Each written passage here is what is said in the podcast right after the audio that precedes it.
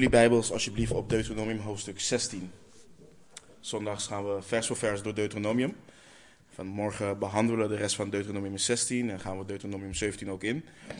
Uh, mocht je geen Bijbel bij je hebben, uh, er zijn leenbijbels beschikbaar. En als je helemaal geen Bijbel hebt, dan uh, mag je die Bijbel hebben als gift van ons en van de Heer.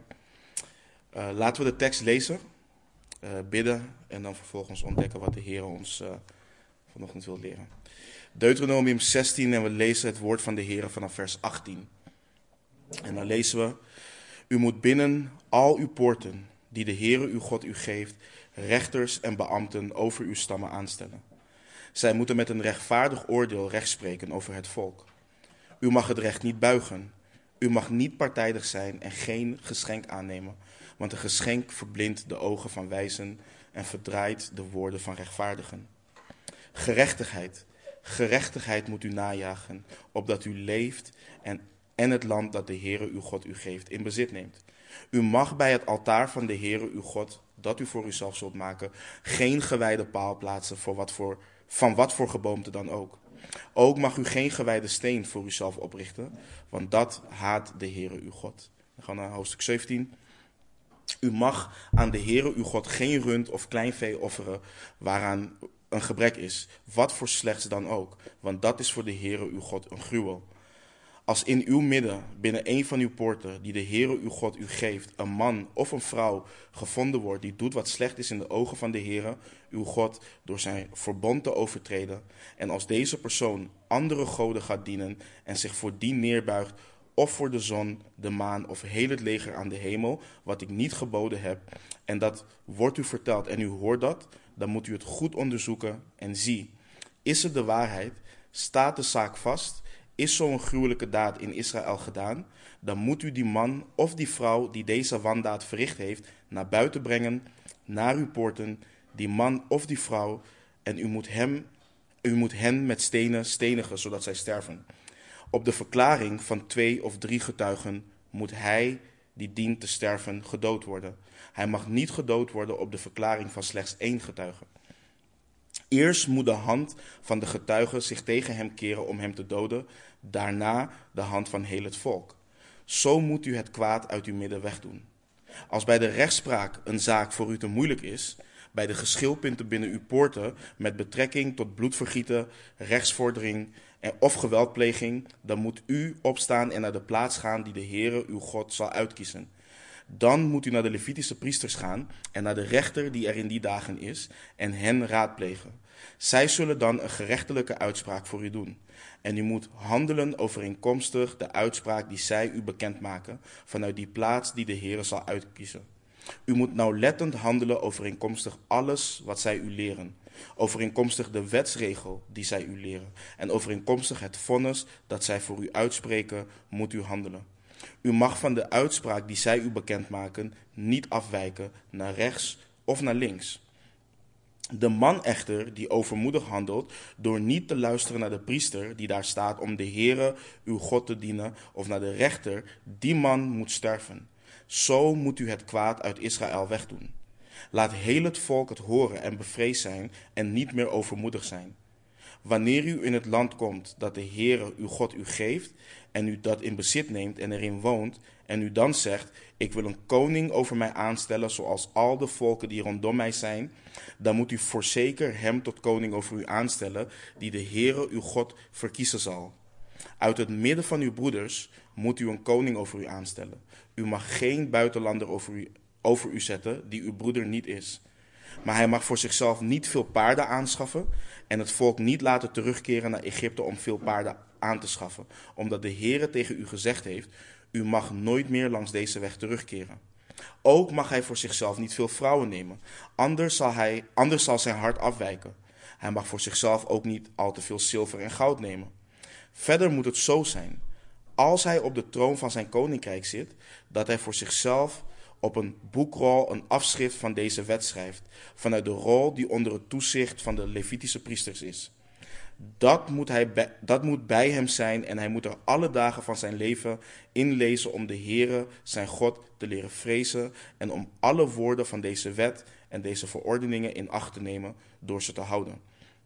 opdat zijn hart zich niet verheft boven zijn broeders, opdat hij niet afwijkt van het gebod naar rechts of naar links, en opdat hij zijn dagen verlengt in zijn koninkrijk, hij en zijn zonen, te midden van Israël. Laten we bidden. Vader, we bidden iedere week, Heer, en we bidden het, Heer, omdat het ook de waarheid is. We hebben geen enkele hoop, Heer, zonder uw geest om te begrijpen wat uw woord ons leert. Om het toe te passen, Heer, om te leven naar uw wil. We bidden en we vragen ook om het bovennatuurlijke werk van uw geest, dat u tot ons spreekt en dat u ons opbouwt, dat u ons vermaant daar waar het nodig is, Heer.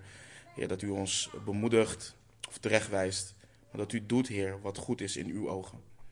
We loven, we prijzen uw naam in de machtige naam van onze Heer Jezus Christus.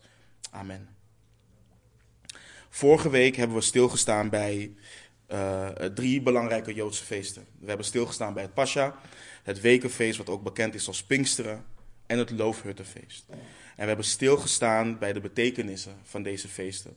Hoe ze in vervulling zijn gegaan in onze Heer Jezus Christus. En wat voor toepassing het vandaag de dag op ons heeft als discipelen van de Heer Jezus Christus. En vanaf vers 18 richt Mozes zich op de plichten van de leiders van Israël. Hij heeft het over rechters, koningen en priesters. En ik word ook gedwongen om te herhalen uh, dat het lijkt alsof Mozes van de ene tak op de andere tak springt, van de ene hak op de andere tak.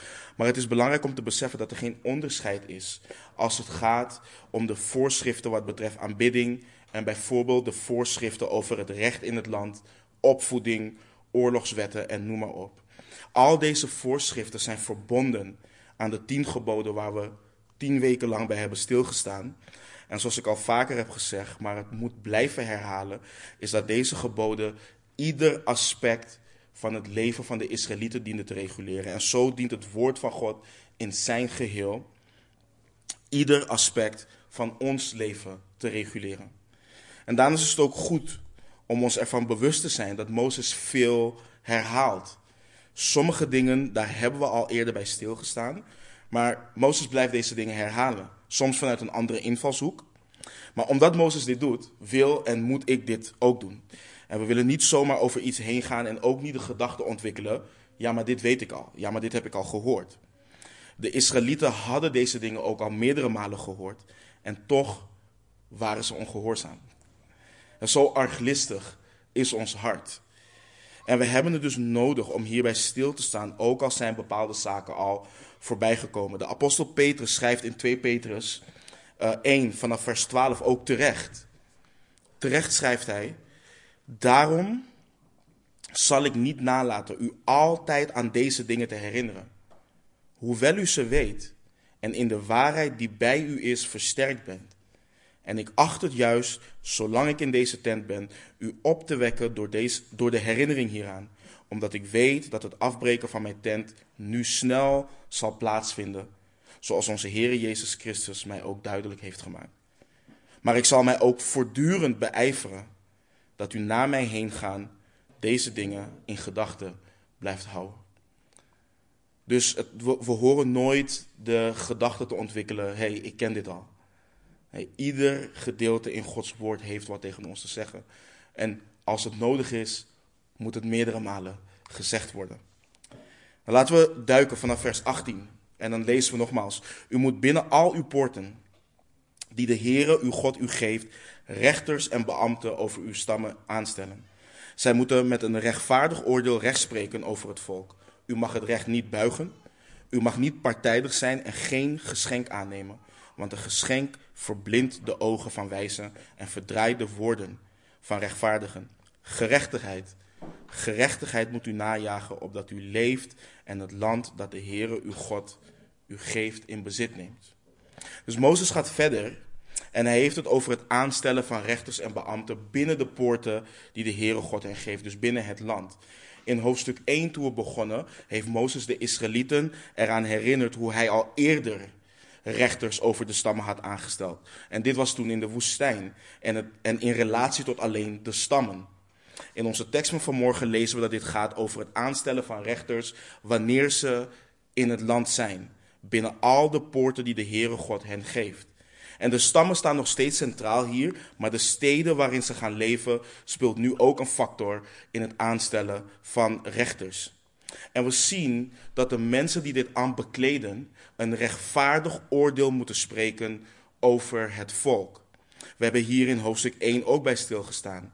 Een rechtvaardig oordeel is altijd in lijn met wat in Gods ogen rechtvaardig is. Want de God die we dienen is een rechtvaardig God. Hij is een God die rechtvaardig oordeelt. Dus nogmaals, een rechtvaardig oordeel is altijd in lijn met Gods rechtvaardige karakter, wat we onder andere vertegenwoordigd zien in de wet die Hij gegeven heeft. Het verdraaien van het recht, oftewel het verbuigen van het recht, is een gruwel in Gods ogen.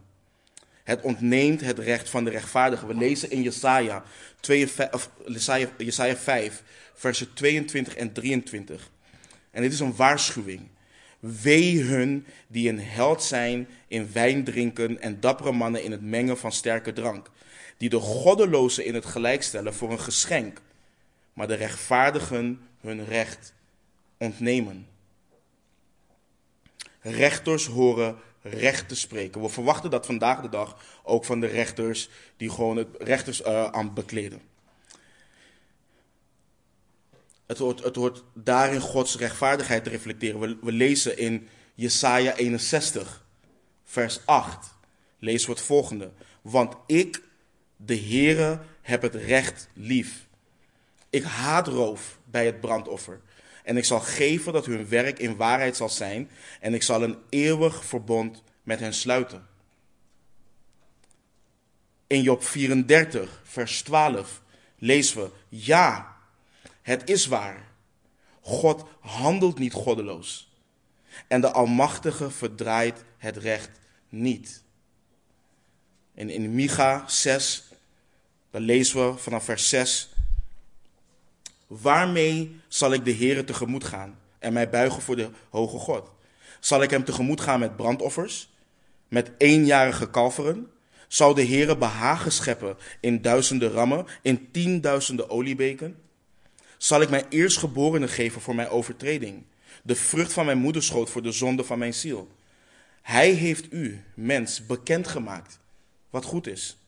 En wat vraagt de Heere van u anders dan recht te doen, goede tierenheid lief te hebben en ootmoedig te wandelen met uw God?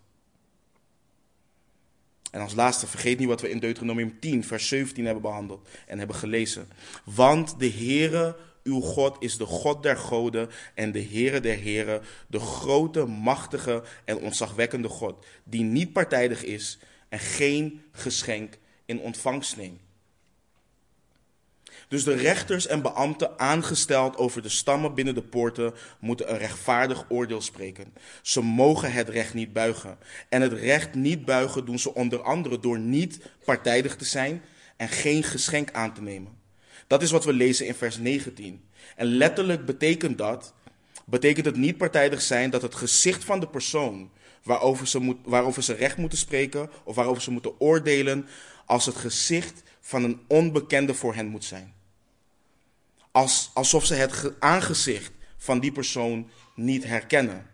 Het zal niet moeten uitmaken of iemand rijk is, of iemand machtig is, een familielid is, een goede vriend of vriendin. Er moet rechtvaardig geoordeeld worden. Er mag geen aanzien des persoons zijn. Want dat is er bij de Heere onze God ook niet. Over de Heere Jezus werd ook het volgende gezegd in Matthäus 22, vers 16.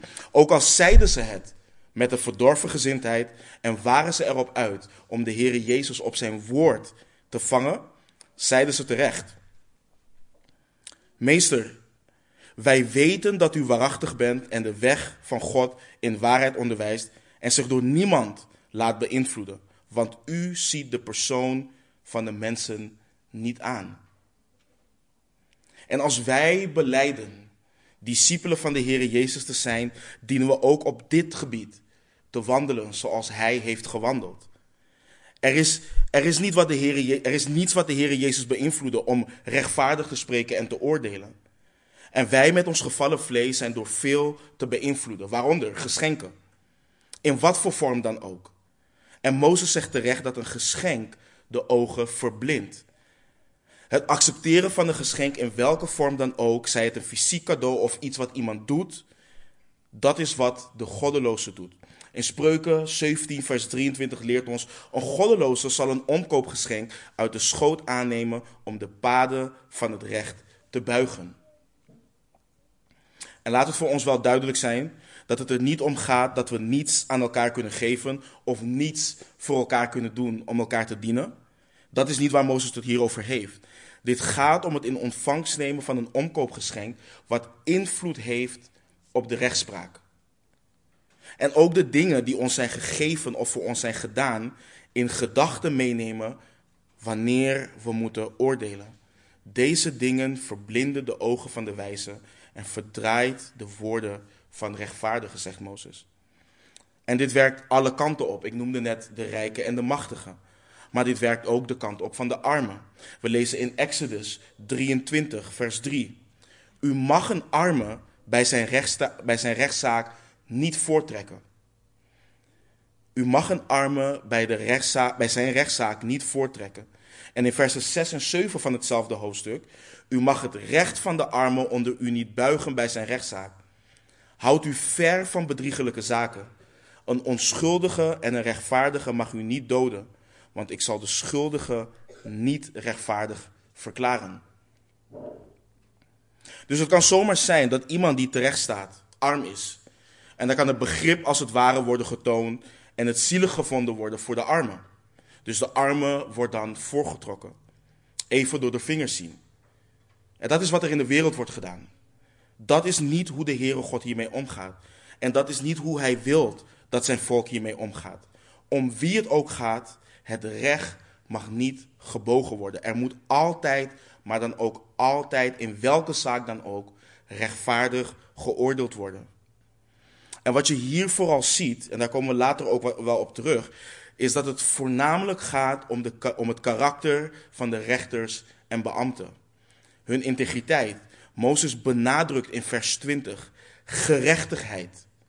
Twee keer gerechtigheid. Gerechtigheid moet u najagen.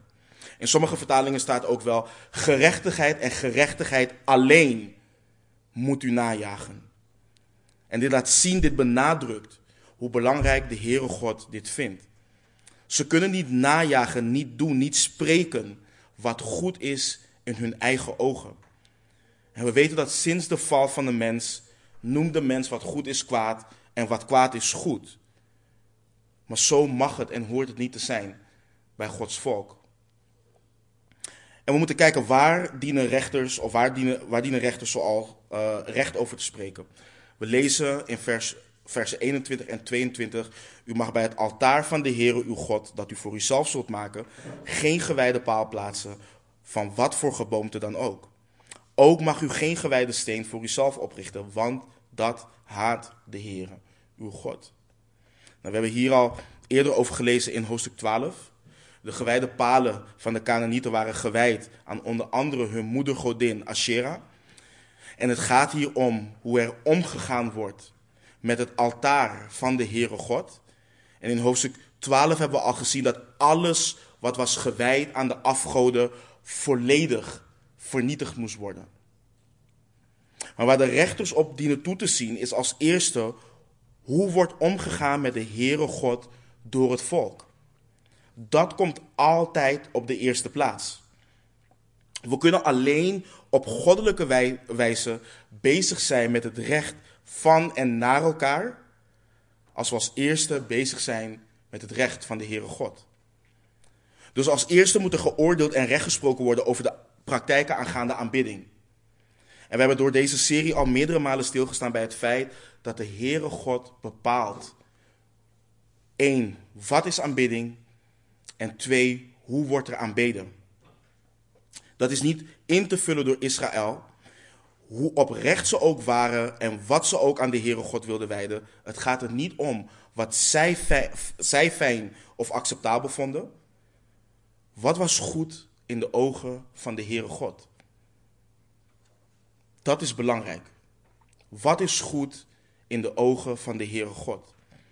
En Israël heeft zich hier niet aan gehouden. In 2 Koningen 21 lezen we ook hoe de twaalfjarige Manasse koning werd en deed wat slecht was in de ogen van de Heere God. En in vers 7 van 2 Koningen 21 lezen we dus Manasse. Hij zette ook een beeld van Asherah, dat hij gemaakt had in het huis waarvan de Heere gezegd had tegen David en zijn zoon Salomo, in dit huis en in Jeruzalem, dat ik uit alle stammen van Israël verkozen heb, zal ik voor eeuwig mijn naam vestigen.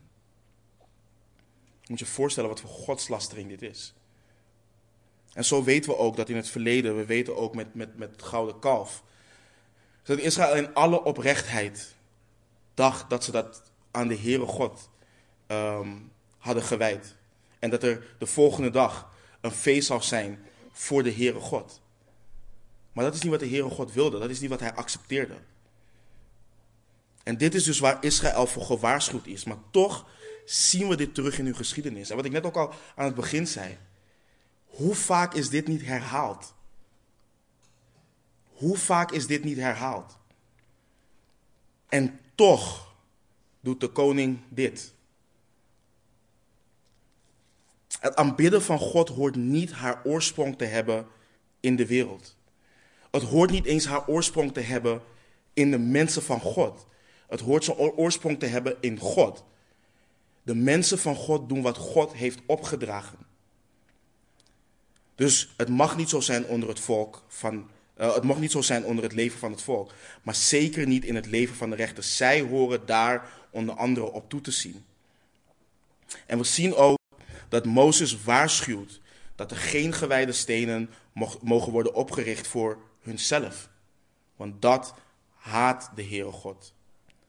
Als het gaat om aanbidding, wat ik net ook al zei, dan draait het om de Heere God en om de Heere God alleen.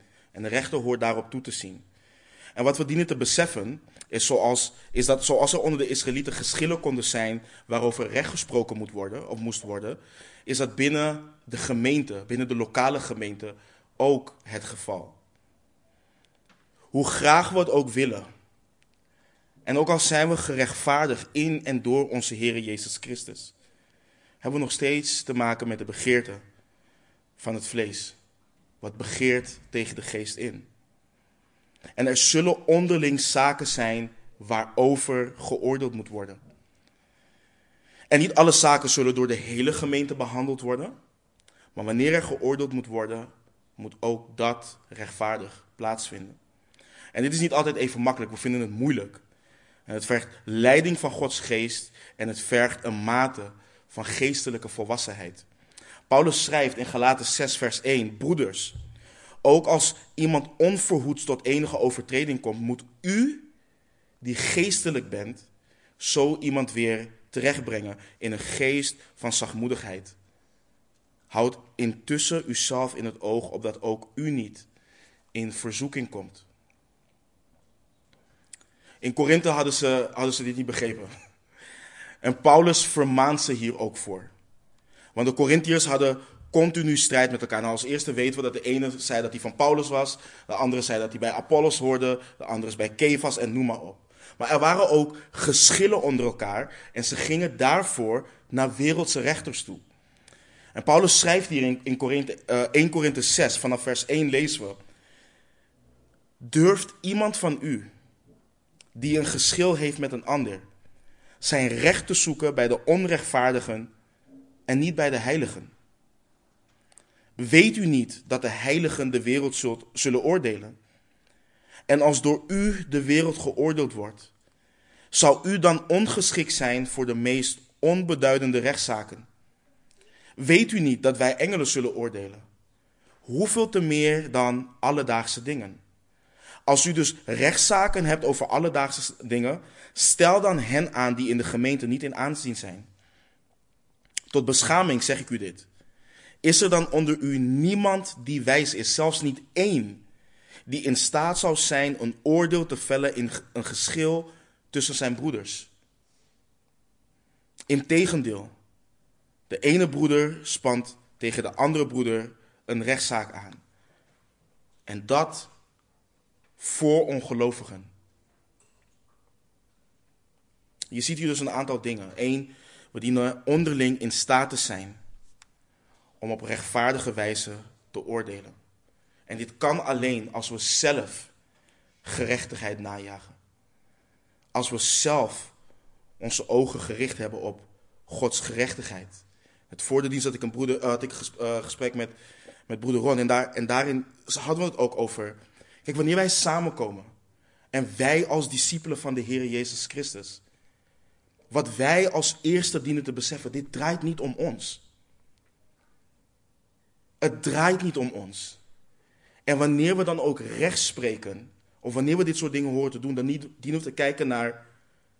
Hoe verheerlijkt dit onze Heer Jezus Christus? Want dit draait altijd om Zijn eer en om Zijn glorie. Het is Zijn gemeente. Hij is hoofd van de gemeente.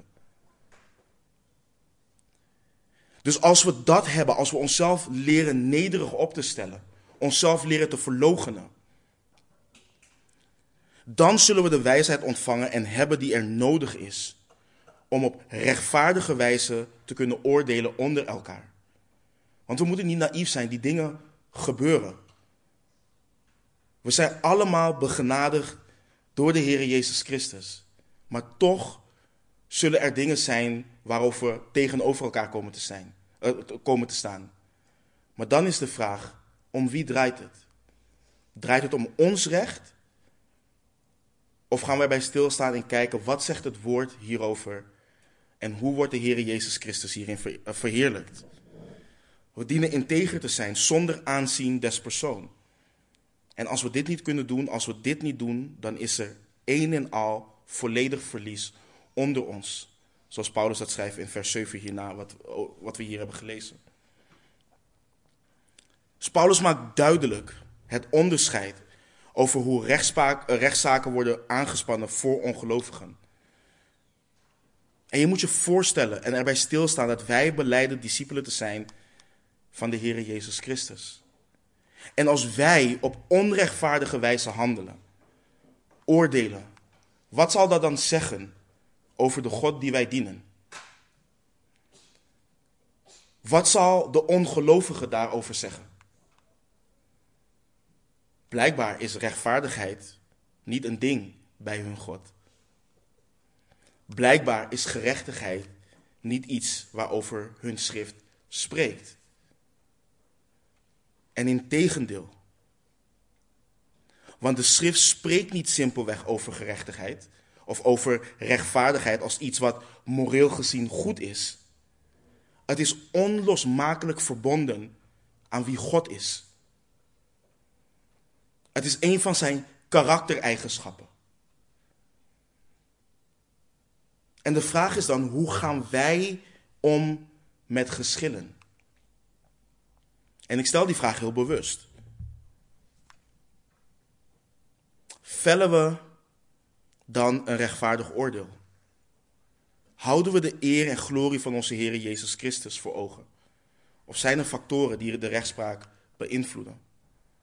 Sommigen van ons zijn al langer onderdeel van deze gemeente dan anderen. Sommigen hebben al langer een band met de ene broeder of met de andere zuster dan met de ander. Is dit iets wat, wat onze ogen verblindt? Is dit iets wat de woorden van de rechtvaardige verdraait? Mogen het nooit zo zijn onder onze broeders en zusters dat dat beïnvloedt. En we zien dit dus wat betreft het individu. Hoe we als individuen horen recht te spreken. Maar als je het bekijkt in de context van rechters en beambten. Kijk, wij hebben geen rechters in de lokale gemeente. Want de gemeente staat onder de heerschappij van de Heer Jezus Christus.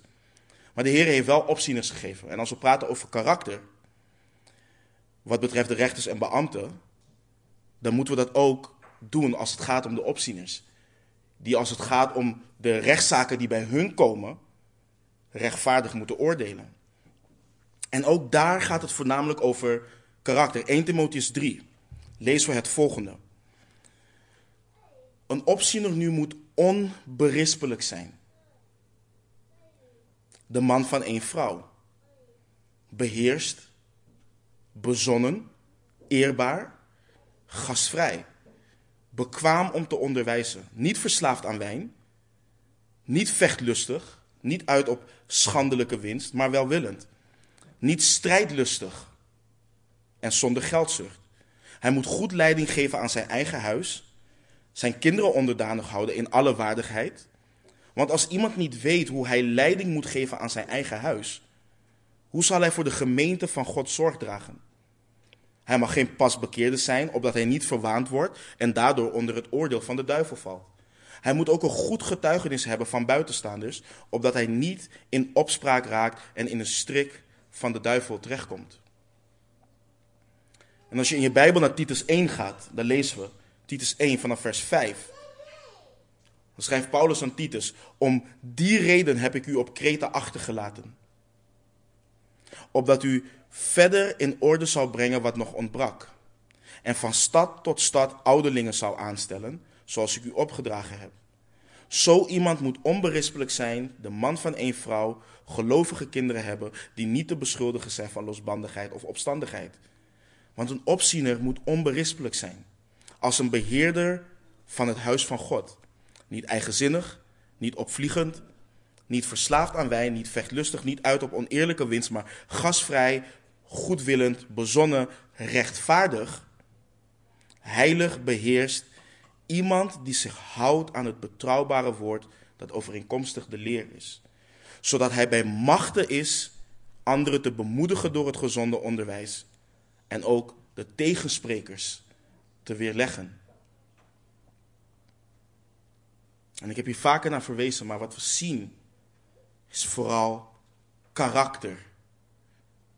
Karakter, rechtvaardigheid, onberispelijk, bezonnen, beheerst. Alleen op die manier kun je een rechtvaardig oordeel vellen in rechtszaken. Hij moet zuiver zijn. Alleen zo kan hij zelf zuiver en rechtvaardig oordelen. En zo hoort hij dat te doen in de rechtszaken binnen de gemeente. Hij moet spreken en oordelen en, um, op een wijze wat tot eer en glorie van de Heer Jezus Christus is. Het moet Hem verheerlijken, want Hij, nogmaals, Christus, is het hoofd van de gemeente. En wanneer we met een geschil zitten tussen een broeder of een zuster, of wanneer we met iets zitten aangaande aanbidding, aangaande de samenkomsten, de invulling, vorm of wat dan ook, wat ik net ook al zei, dan moeten we kijken naar wat zegt God hierover.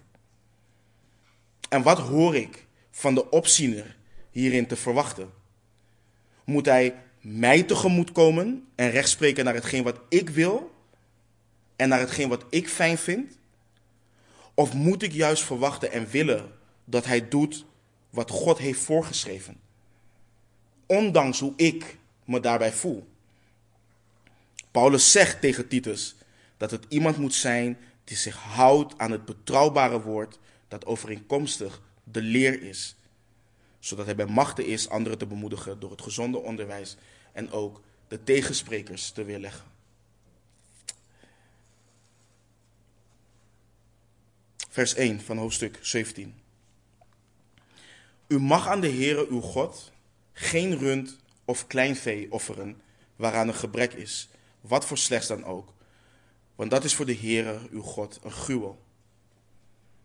Als in uw midden, binnen een van uw poorten, die de Heere uw God u geeft, een man of vrouw gevonden wordt, die doet wat slecht is in de ogen van de Heere uw God, door zijn verbond te overtreden, en als deze persoon andere goden gaat dienen en zich voor die neerbuigt of voor de zon, de maan of heel het leger aan de hemel, wat ik niet geboden heb, en dat wordt u verteld en u hoort dat, dan moet u het, dan moet u het goed onderzoeken. En zie, is het de waarheid? Staat de zaak vast? Is zo'n gruwelijke daad in Israël gedaan? Dan moet u die man of die vrouw die deze wandaad, wandaad verricht heeft, naar buiten brengen, naar uw poorten, die man of die vrouw en u moet hen met stenen stenigen, zodat zij sterven. Op de verklaring van twee of drie getuigen moet hij, die dient te, moet hij die dient te sterven gedood worden. Hij mag niet gedood worden op de verklaring van slechts één getuige. Eerst moet de hand van de getuige zich tegen hem keren om hem te doden, daarna de hand van heel het volk. Zo moet u het kwaad uit uw midden wegdoen. In vers 1 ik, ik hoop dat we de glorie van Christus hierin zien. Want het offer van onze Heer Jezus Christus was geaccepteerd door de Vader. Het was een volmaakt offer. En hier zien we een offer waar een gebrek aan is, wat voor slechts dan ook, is een gruwel in de ogen van God. En Paulus schrijft in Romeinen dat met kracht bewezen is dat Jezus Christus de Zoon van God is. Omdat de Heilige Geest hem uit de doden heeft doen opstaan.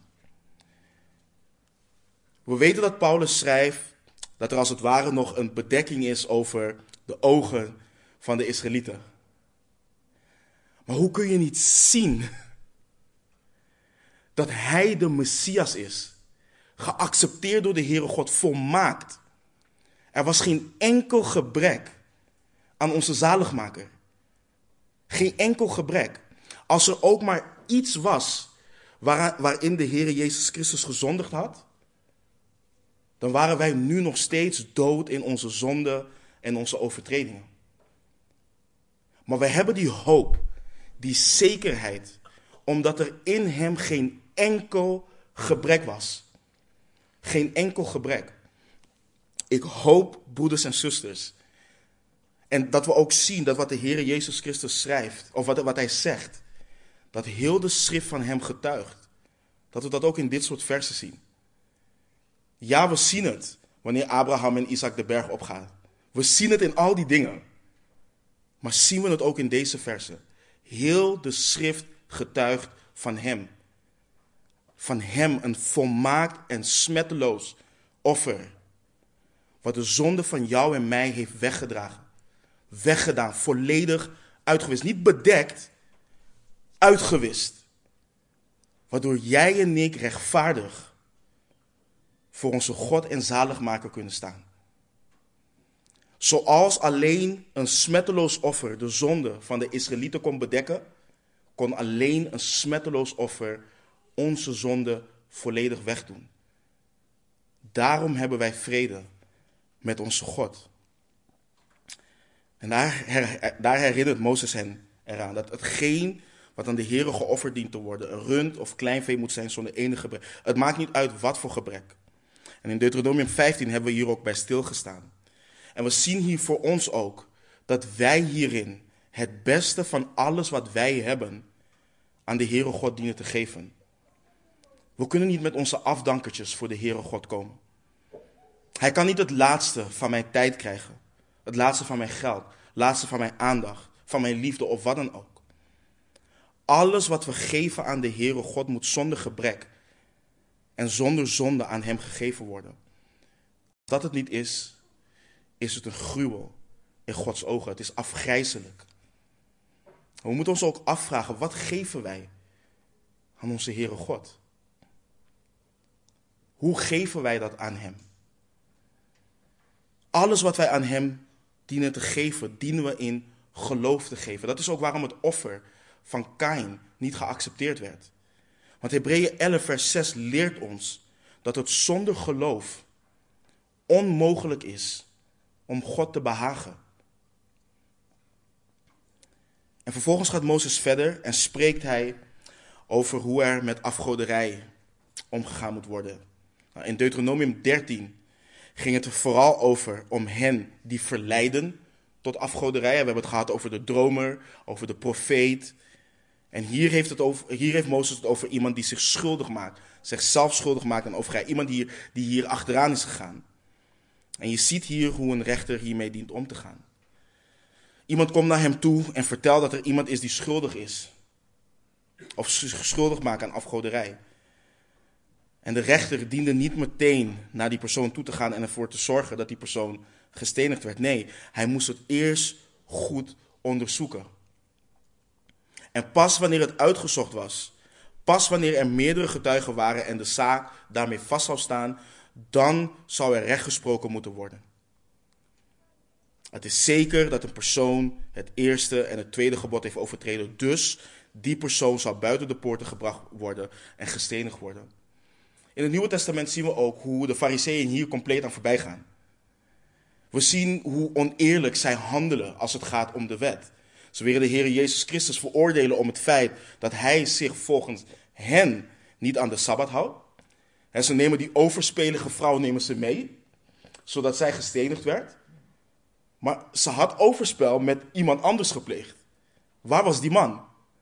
Nee, wat deden ze? Ze wilden hem betrappen weer op zijn woorden. De zaak was helemaal niet goed onderzocht. En dit zie je continu gebeuren bij de Joodse leiders. Ze stellen zichzelf aan als leiders van het volk, maar oordelen niet rechtvaardig. En we hebben er vaker bij stilgestaan. Wat dit betreft, dat afgoderij een gruwel is in de ogen van de Heere God. Dat houdt onder andere in dat het iets is, en daar moeten we echt goed bij stilstaan. Hij walgt hiervan. Hij walgt hiervan. En we kunnen hier vandaag de dag heel lichtjes mee omgaan in de gemeente van de Heer. Ik kan je niet zeggen hoeveel er beleiden in Christus te zijn, maar aan bijvoorbeeld yoga doen, aan Pilates doen en al dat soort dingen. Zich inlaten met allerlei dingen die worden weggezet als bijgeloof of culturele dingen die erbij horen of waarmee ze zijn opgegroeid. En wat we dienen te beseffen, is dat dit een gruwel is in Gods ogen. Hij walgt hiervan. In het boek Hosea wordt het bestempeld als hoererij, geestelijke overspel. En hier moet, worden, uh, hier moet over worden rechtgesproken. Er moet een rechtvaardig oordeel hierover worden geveld. En vaak vinden we dit moeilijk. Want we willen niet oordelen over broeders en zusters. Maar als we trouwe dienaren van de Heer Jezus Christus zijn, die ijverig zijn voor Zijn eer en voor Zijn glorie, dan laat het ons in dit soort gevallen geen keus om in gehoorzaamheid aan de Heere God hiermee aan de slag te gaan. En wat prachtig is in dit alles, wat we lezen, en ik had het daar net al kort over, maar ik moet toch benoemen, is dat we echt zien dat God wil dat gerechtigheid wordt nagejaagd binnen zijn volk, onder zijn volk. Nogmaals, de zaak moet goed worden uitgezocht. Moet goed worden onderzocht. Het kan zomaar voorkomen dat we iets verkeerd hebben begrepen en dan te snel handelen. En dit is echt gevaarlijk. Want je neemt stappen die grote consequenties hebben, niet alleen voor de persoon die onder tucht komt te staan, maar ook voor de hele gemeente. En daarom geldt het niet alleen in het Oude Testament dat er meerdere getuigen moeten zijn. In de kerkelijke tucht in Matthäus 18 lezen we hetzelfde. Als we daar naartoe gaan in je Bijbel, in Matthäus 18 vanaf vers 15. Maar als uw broeder tegen u gezondigd heeft, ga naar hem toe en wijs hem terecht tussen u en hem alleen. Als hij naar u luistert, hebt u uw broeder gewonnen. Maar als hij niet naar u luistert, neem er dan nog één of twee met u mee, opdat in de mond van twee of drie getuigen elk woord vaststaat. Als hij niet naar hen luistert, zeg het dan tegen de gemeente. En als hij ook niet naar de gemeente luistert, laat hij dan voor u als de heiden en de tollenaar zijn. Dus je, kan, dus je ziet hier, het kan, het kan niet zo zijn dat je gelijk iets brengt voor de hele gemeente. Nee, je gaat eerst alleen met de broeder of de zuster in gesprek. En als hij of zij zich niet bekeert, dan neem je er nog één of twee mee. En wanneer het duidelijk is dat hij of zij niet wil luisteren, dan deel je het met de gemeente. En als er geen bekering plaatsvindt, dan zal er tucht worden toegepast en die persoon wordt worden verwijderd uit de lokale gemeente. En dit is iets waar wij als discipelen van de Heer Jezus in het kader of in het mom, onder het mom van tolerantie hebben wij hier heel veel moeite mee. Maar het is ongehoorzaamheid om dit niet toe te passen. Want als opziener word je aangesteld om te waken, om te hoeden over de kudde. En als er mensen zijn die dan niet wandelen overeenkomstig het woord van de Heer, als er mensen zijn die tweedracht zaaien, als er mensen zijn die zorgen voor oneenigheid binnen de gemeente, dan dien je hiermee te dealen. Want we hebben, vorige week hebben we er ook bij stilgestaan dat een klein beetje zuurdeeg het hele deeg doorzuurt. En dit, dit, dit, dit doen we niet omdat je het leuk vindt om iemand uit de gemeente te zetten. Ik heb dat vaker gezegd. Als je dat, als je dat vindt, als je dat leuk vindt, dan heb je een ander probleem. Maar hetgeen is wel dit. Wanneer dit plaatsvindt, dan dienen we in gehoorzaamheid aan de Heer Jezus Christus dit te doen. Maar dit moet allemaal op rechtvaardige wijze plaatsvinden. Het moet echt onderzocht worden of hetgeen waarmee of waarmee iemand komt echt zo is. Want het kan zomaar zo zijn, en dat gebeurt ook heel vaak, dat het echt verkeerd geïnterpreteerd of verkeerd gezien is. En dan moet er gehandeld worden op een wijze wat de Heere Jezus Christus verheerlijkt en de vrede en liefde in de gemeente bewaakt. Ik moet nog best een stuk. Ik word vaker ook aangesproken op mijn langdurigheid. Omwille van de tijd ga ik het vandaag gewoon niet redden, dus ik laat dat voor volgende week. En ik wil afsluiten met het volgende. Ja. De Heere Jezus zei in Johannes 7:24: Oordeel niet naar wat voor ogen is, maar fel een rechtvaardig oordeel. En we gaan het volgende week nog kort hebben over, en dan gaan we natuurlijk verder, maar over de moeilijke rechtszaken. Maar voor vandaag is het belangrijk om stil te staan en af te sluiten met het feit dat wij als discipelen van de Heer Jezus Christus rechtvaardig dienen te oordelen. Vaak wordt er gezegd dat de Heer Jezus heeft gezegd: Ja, maar we oordeel niet opdat u zelf niet geoordeeld wordt. Maar de context daarvan, we weten dat ook en we horen dat altijd in acht te nemen, is dat we geen hypocrieten moeten zijn wanneer we oordelen. We dienen rechtvaardig te oordelen, want de Heere God is rechtvaardig. En laat het zo bij ons ook zijn, dat we net zoals Jacobus schrijft, dat we geloof hebben in de Heere Jezus Christus, zonder aanzien des persoons. Amen. Laten we bidden. Hemelse Vader, we, we danken u, Heer. We danken u, Heer, omdat u rechtvaardig bent, omdat u goed bent. Heer, u oordeelt altijd rechtvaardig. En als uw kinderen willen en moeten wij leren om ook rechtvaardig te oordelen. Heer, geef ons de gezindheid wat dat betreft van onze Heer Jezus Christus. Vader, het liefst hebben we dat er geen geschillen onder ons zijn, Heer.